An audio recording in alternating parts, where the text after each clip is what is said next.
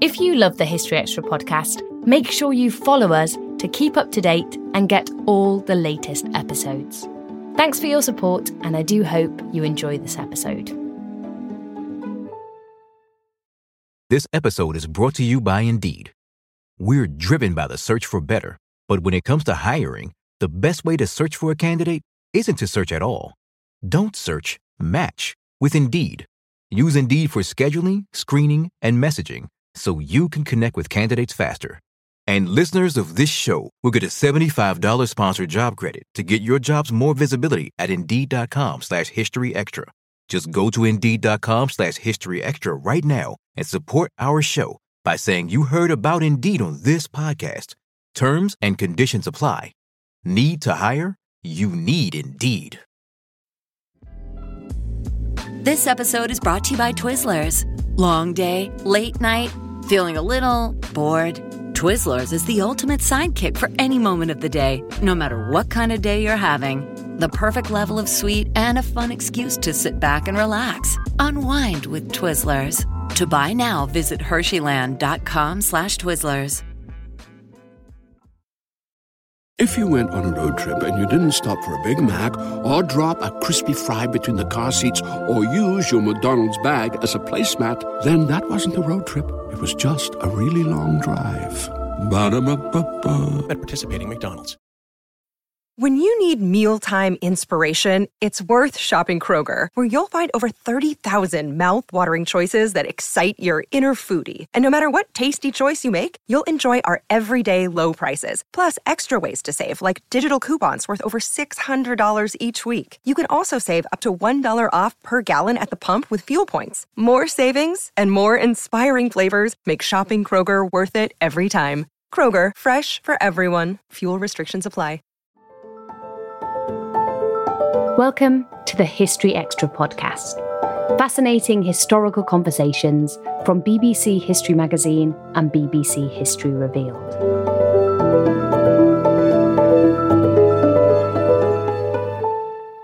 Shortly before the outbreak of the Second World War, British stockbroker Nicholas Winton was set to go on a skiing holiday when his friend and travelling companion told him about a humanitarian crisis unfolding in Czechoslovakia.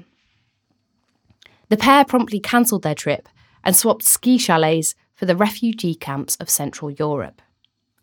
In the lead up to the war, Nicholas Winton would go on to work tirelessly to rescue hundreds of Jewish children from Nazi occupied territory by transporting them to new lives in Britain. His life and achievements are the subject of a new film starring Anthony Hopkins called One Life. And ahead of Holocaust Memorial Day tomorrow, author Edward Abel Smith joins Spencer Mizen to discuss his story. Hi, Edward. Thank you very much for uh, joining us today. Now, so we're recording this podcast as One Life, the film recounting Nicholas Winton's extraordinary exploits, is showing in cinemas across the UK. So my first question is, did you enjoy the film? And do, do you think it does a good job of capturing the essence of Nicholas Winton? Yeah, hi Spencer. Thanks so much for having me on. I really enjoyed the film. I thought it was a very, very good depiction of Winton. I think that both the actors playing Nicholas Winton did a brilliant job, especially Anthony Hopkins as a, a, an older Winton, which was the Winton I knew. Clearly, with with any of these films or dramas, you can't include every character or every individual involved. And as a bit of a geek on the topic, there were individuals I would have wanted to see on there, but completely understand why they weren't. I think what the film really captured was firstly, Winton's personality. From what I knew of him and from everything I've read, he had a wonderful sense of humour. He was very humble, as as he's quite sort of famous for, but very humble, quiet but good fun. And I think that was really brought across, especially by Hopkins. They also included some really key characters. There were two individuals, Doreen Warriner and Trevor Chadwick, and it was really the three of them who masterminded the evacuations in, in 1939. And I was very pleased to see that they were both given big roles in, in the film. And I think generally they were portrayed very accurately. And when did you first personally get interested in, in the story of Nicholas Winton? Where, where does this interest spring from? So I met him when I was, I think I was about 17, and he was well over 100 by that point. At that time, his story was almost completely unknown. And I think what really kind of inspired me at the time was I don't think he would ever have wanted to be called a hero, but he was certainly a, a leader. And I think it really kind of showed me as a, as a younger person that leaders can come in all different shapes and sizes. They don't necessarily need to be a huge extrovert or particularly loud or particularly bullish. So I think I was really interested by the way that such an unassuming individual could have done something quite so spectacular. Let's go back to the beginning. So you, you've written a feature on Winton for the January issue of BBC History magazine. Now, in the article, you point out that Winton was born to German Jewish parents in North London, and his his family experienced a, a degree of ostracism. Does his early life give us any inkling as to how he developed kind of the determination and the audacity and this moral compass to mastermind the escape of hundreds of Jewish children from Czechoslovakia just before the Second World War? I think it's a brilliant question, and, and I think it absolutely did. I think early on, it certainly inspired his political beliefs. He was very left wing with his political beliefs. And I think a lot of that came from some of the difficulties that his family had growing up. As you say, in North London, he was born in 1909. It, with the build up to the First World War, his parents actually changed their name to Winton to try and remove some of the, uh, the, the, the kind of German links, as it were. What I find very interesting as well is there's some controversy at the moment about the film describing Winton as saving Central European children rather than Jewish children, and, and actually pretty much everything that Winton has written is is that he didn't do this with any religion in mind. He simply wanted to get children out of Czechoslovakia who were in danger. And I do think that his growing up in London and not necessarily being accepted in the way that a child would want to be really kind of inspired him to want to to help others no matter their religion, no matter you know their political beliefs and so forth. So he was very much focused on the children and the human side of it rather than any affiliations that these individuals might have had. What kind of upbringing was it? I understand it was kind of middle class background that he came from. Is that is that correct? They grew up in a large house in Hampstead. It had 20 rooms, four members of staff. He had a nanny, a cook, and two maids. He went to a very prestigious boarding school in 1923 and he, he never did particularly well there academically but he really got involved in some slightly unusual activities. And i think this shows the sort of personality of the man. Rather than playing rugby and cricket which he did a little bit he got into fencing. He also started horse riding and i think the one i found the most interesting was pigeon fancying so the, the, the keeping of, of racing pigeons, which bizarrely he could all do at, at school. And he left as a 17 year old without a huge number of qualifications or particularly good academic results. But he left as a much more confident man than he had been when he was sort of growing up in Hampstead, where he was slightly ostracized given his uh, his German heritage. We don't always realise just how much our negative thoughts and experiences stick with us and weigh us down. You may find your brain constantly running through a highlight reel of bad moments. That comment your friend made last week that hurt your feelings, that frustrating thing your mum does, or that silly thing you said in a meeting. Maybe it's time to get it all off your chest, whether it's a tiny annoyance or something much bigger. Talking about it can give you some relief and lead you to a potential solution. That's where therapy comes in. It's a safe space to share whatever's weighing you down and learn to process it so your internal highlight reel can focus on the good stuff. And BetterHelp offers affordable online therapy on a schedule that works for you. Connect with a licensed therapist by text, phone, or video call Start the process in minutes and switch therapists anytime. Let it out with BetterHelp.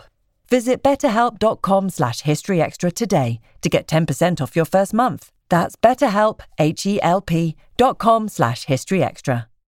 This episode is brought to you by Indeed.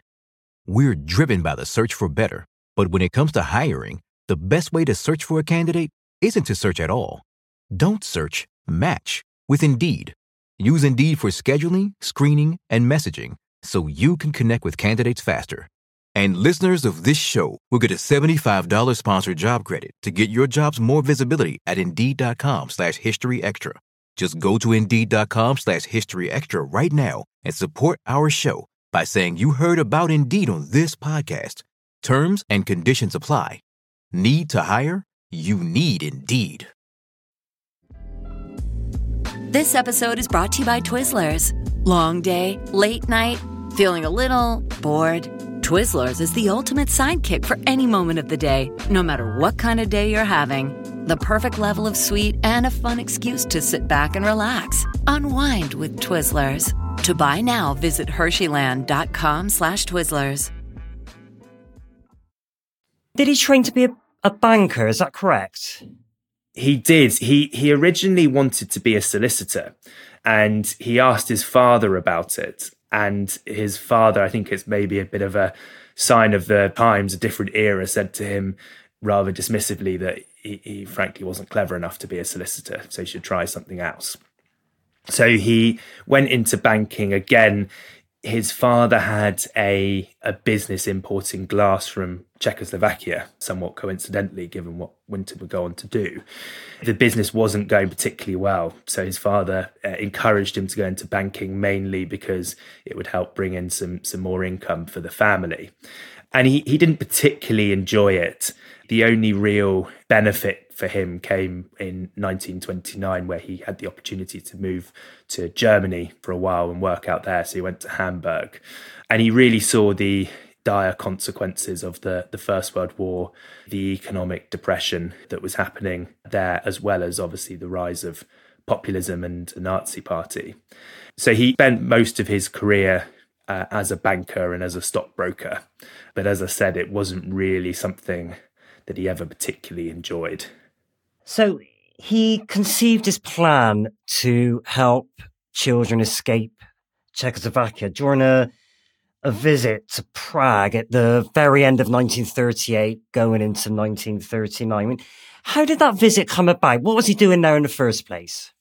Well, he wasn't meant to be there at all. He was due to go skiing with a friend of his called Martin Blake. It was the day before he was due to go skiing that he got a call from Blake, who had seen what was going on in Czechoslovakia in the news and had decided to go out there. And Blake said, "Come, come to Prague. There's something really interesting for you here, and I think we can help." So he immediately changed his his plane ticket, and on the 31st of December, New Year's Eve, 1938, he uh, he flew out to Prague, and he was only there for three weeks. And I think this is something that is often forgotten that he wasn't actually there for very long at, at all. And uh, along with Blake, they went to visit a lady called Doreen Warriner, who was really the founding force behind an organization called the BCRC, the British Committee for Refugees in Czechoslovakia. And her organization was really focused on political opponents to the Third Reich who had fled mainly from the Sudetenland following the Munich Agreement to Prague. She was focused on trying to get them out because they were all wanted and they were all men. So she was purely focused at that point on evacuating men. And Winton and Blake started working for her and supporting her. And it was within, it seems to be within the first day between Winton and Warriner they agreed that Winton would take on what was later termed the children's section of the BCRC. So Warriner certainly understood the need to help children. She had about 15 children in her care who had either been lost or whose parents had, had left. So she was very conscious about it, but either didn't have the bandwidth or the ability to organise anything. And she asked Winton to take it on. He immediately wrote to his boss in, in England and asked for an extension to his holiday, but that extension would only take him to, to the three weeks. Martin Blake left a few days after they arrived, and Winton spent his time. He visited a lot of the refugee camps, which is very emotionally depicted in One Life, and I think very kind of accurately so. Saw what was happening and wrote to his mother, uh, Barbara Winton, who's played by Helen Bonham Carter, and asked her to find out all of this information from the Home Office of how to evacuate children. And it quickly became apparent that the only way to do this would be for the children to come unaccompanied. And fortunately, Kindertransport by that time was actually relatively well underway from other countries around Europe, but not from Czechoslovakia. So there, there was a, a, a almost a blueprint in place of how to do this. And his mother managed to navigate through all of the different bureaucratic barriers that were in place to be able to start arranging these transports. So I was going to ask you, how Herculean a task was this? I mean, it sounds like an enormous undertaking. I, I think it was a, an unbelievably large, sort of bureaucratic and administrative task, and and I think potentially that's why the story has maybe gone a little bit under the radar up till recently because you haven't got someone running around being chased by the Gestapo. I mean, you did have those people in Prague at the time, but it wasn't Winton. It was very much a group of individuals. There were four of them sitting in Winton's flat Winton, his mother, Blake, Martin Blake, and one other, working through paperwork to try and get visas for, for children. But that was only one side of it. The other side of it was finding homes for these children to go to and finding families to adopt the children. And Winton took almost quite a cold approach to this. He realized that the way to get families to take children into their homes in England was to to send a page with six pictures of children, six or eight pictures of children on them. And he would write a little bit of information about the children. Sometimes he would send some drawings that they had done or some, you know, some some some arts and crafts that they had done. And these families would sort of cross the ones that they wanted. So it was almost like a sort of shopping catalogue, which seems incredibly, uh, as I said, cold to do it that way. But Winton knew that the way to save the children was to kind of speak to the emotions of these families. And there are some very heartbreaking records now where you you can see these documents that have been returned and certain children are being crossed off they've been chosen but other ones hadn't because parents would say well i want a, a girl and I, I want her to be under the age of 10 for example which we can judge now to say how could someone ask that but i suppose if you're being fair, you would say that if they've got a family themselves and you know they want the best for the child and the best for their family, it's it's understandable.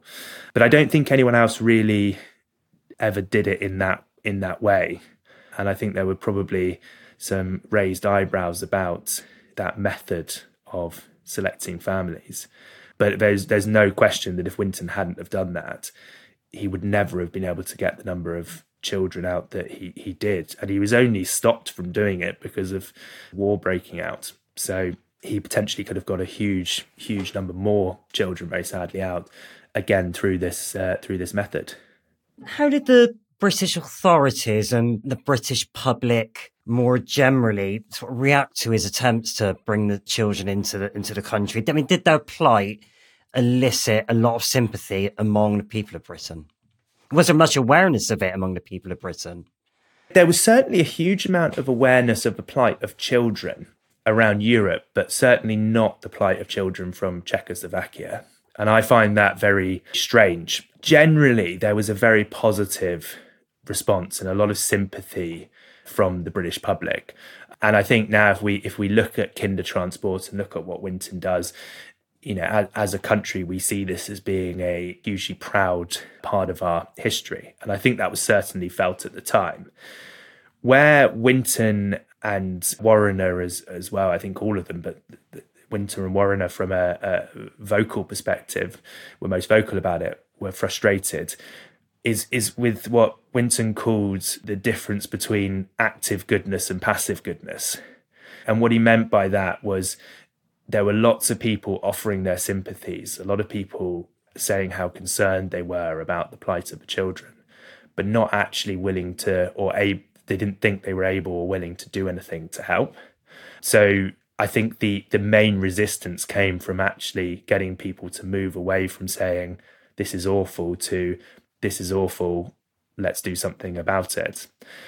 I do think though it was almost sort of probably quite popular to think that the government was hugely resistant and uh, the home office were very you know it's very difficult to get visas from them from what i've seen and from what winton has has said generally they were all very supportive how did he navigate a very different challenge and that is negotiating with german authorities as you know war approached going into 1939 how much of a challenge was that it was a huge challenge he only really had one transport of children. I actually believe it might have been two, but um, that's just uh, down to some records I've, I've, found. But he only officially got one transport of children out before Germans arrived, uh, the Nazis arrived in Czechoslovakia.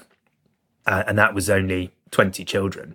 So he had 649 other children uh, he got out while the country was occupied and actually took them on trains through Germany which is quite amazing.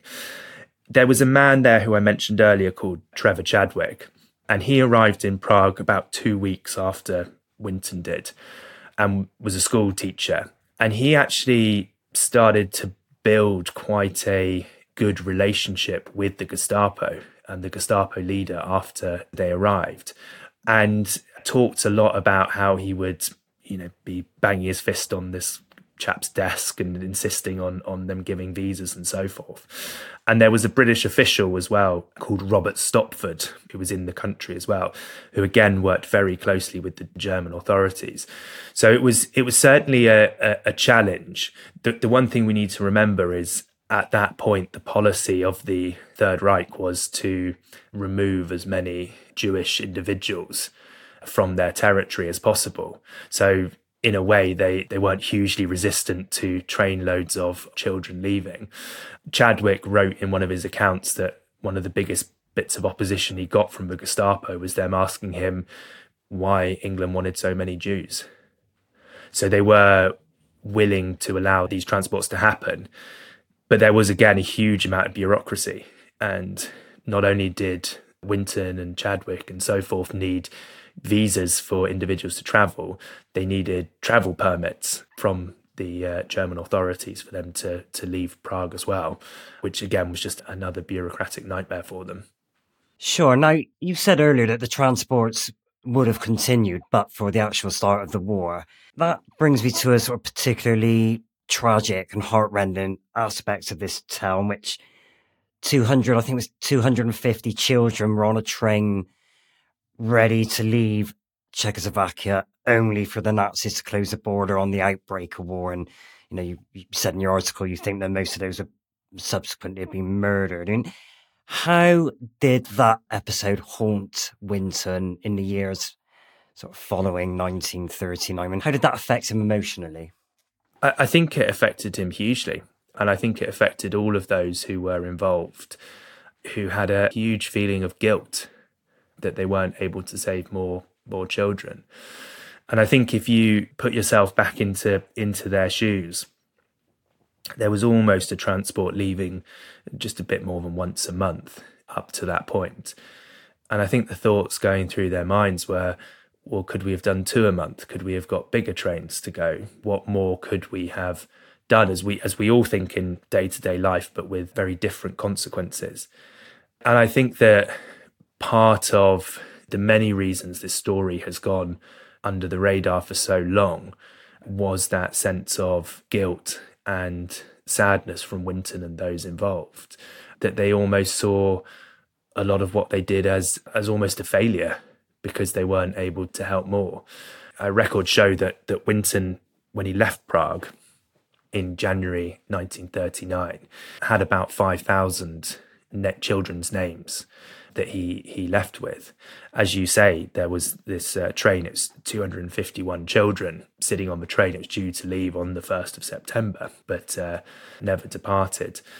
What we don't know is how many more would have followed after that. So, you know, going back to your question, I think that train certainly haunted Winton for the rest of his life and, and those involved, but also the the ones we don't know about that may have followed had war broken out six months later we, we just don't we just don't know. And i think that would have always very sadly sat with him. So what did his second world war look like? What what did he do in the subsequent years? He was originally a conscientious objector. He started off as a arp warden and was working to build out air raid shelters. And this was during the phony war so there, there wasn't a huge amount going on at the time. He then became a red cross ambulance driver, and he was very heavily involved during the bombings over Britain. And then he also went out to Dunkirk as an ambulance driver. He then did join the RAF. I think his views changed slightly. He, he always said that he was happy to help with the war effort, but he didn't want to actually do any of the killing, as it were. So he joined the RAF he wasn't able to fly because of his eyesight, but he became a pilot trainer. And towards the end of the war, spent uh, a lot of time traveling around Europe demoing this uh, new flight simulator. So went back to Prague, went back to Hamburg, and so forth, and saw you know these cities in complete ruins compared to how he had seen them before the war. After the war ended, he moved into a, a, a very sort of haunting job dealing with a lot of the items and assets stolen during the Holocaust. And there are some quite infamous photos now of crates full of wedding rings and children's toys and shoes and false teeth and so forth. He was responsible for collecting that, valuing it, and you know, so in the case of the the the rings or, or the gold teeth, having that melted down, and then the money being provided back to Jewish communities.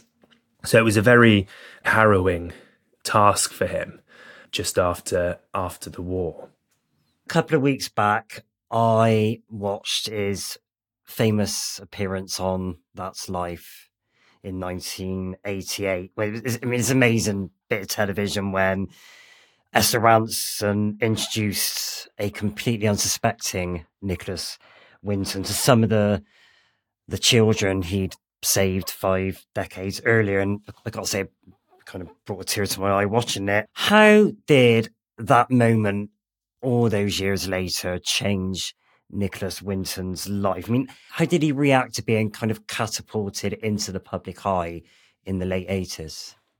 I don't know how much he really enjoyed it, to be honest. He was very noticeably surprised. And, and actually, that clip of That's Life, it, it actually happened over two episodes. So he, he went to the first episode and there was uh, individual, you know, an individual sitting to his right and to his left. And then when he came, uh, I think it was the next week or a few weeks later, the whole audience was f- filled with his, uh, as they termed his children. And I, I think there are a few things. He always says that his family rapidly grew them because these now elderly individuals almost became part of his family. And, and, what people often forget is that most of them had no idea who had actually saved them or how they had got to to Britain. So not only was it a hugely sort of revealing moment for Winton to see all of these children now as as adults, but also they learnt who had saved them and how it happened. So it was it was a lovely sort of bringing together moment then. He was then catapulted into this world where he was, you know, people were queuing up to give him honors and and and so forth. I do think he he didn't necessarily seem to enjoy the spotlight at all, but I do think he liked the ability to get his message out there, and that that message being, no matter your religion or your political beliefs, we are all human beings and we should be trying to alleviate suffering from others. So I think he enjoyed getting that that message out there. I do get the sense as well though that it spiraled so rapidly for him that he spent a lot of time almost trying to remove some of the myths that you know he had worked alone and that he had been in Czechoslovakia the whole time and that he was you know fighting off Gestapos with guns the whole time and all of those sort of myths that were making the rounds so so I do I do get the sense as well that he felt almost compelled and slightly frustrated that his story was being told but not in the way that it actually happened or how he wanted it to be told.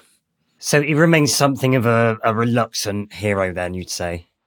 Absolutely. And and if you look at the film I have little doubt that the film would have been made if he was if he was still alive at the time before he died uh, I think he was dead against the idea of having a uh, having a film made uh, about him, and, and, I and I don't think he liked the term hero. I, I think he would uh, hate the fact that I've called my biography about him the British Oskar Schindler. I don't think he would have liked that necessarily, but I do think he saw the good that can come from his story being put out there. So he certainly was a reluctant hero, but uh, didn't go to the extent of you know, turning down honours or not unveiling statues and so forth. I think he did see it as his duty almost to, to get his story out there.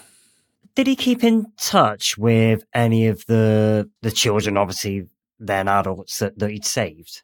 Yes, he, he kept in touch with lots of them and became very good friends with uh, with lots of them. And because he lived, uh, he lived to the age of 106, he died in 2015. A lot of his children, in inverted commas, you know, he he was, you know, sadly going to the funerals of them because, you know, he, he kind of outlived so many of them. So he certainly built a huge kind of extended family with these children and, and their children and, and family members. And obviously his children inverted commas wanted to thank him and make and, and, and support him as much as, as, as possible. And they they presented him with a with a ring with a Jewish religious saying inside save one life save the world. And finally Edward I mean why do you think is important that we continue to celebrate his achievements and his exploits today? I think it's hugely timely that this story is is coming out now as I said earlier, I, I think that this part of our history as a country is, is something we're proudest of. But we maybe have slightly mixed views about the idea of immigration, refugees, and, and so forth. And I think that this story is is so relevant today and will always be so relevant because it just goes back to the human elements to all, all of this. You know, Winton was not interested in religion. He wasn't interested in saving people with certain political beliefs. He was simply interested in saving other human beings and other children. And that kindness and proactivity to go out of your way and, and help others, I think is such an important message. I really hope the story continues to inspire people to do things like he did. Not that anyone does this to be remembered, but, you know, when you and I are long gone, Spencer, you don't know, you know, there could be someone out there now who does something and there will be a film of their life that comes out and it inspires another generation. That was Edward Abel Smith, who's the author of The British Oskar Schindler The Life and Work of Nicholas Winton. For more resources and articles on the history of the Holocaust more widely, including a four part lecture series by the historian Laurence Rees, head to our website, historyextra.com. Thanks for listening to the History Extra podcast. This podcast was produced by Jack Bateman.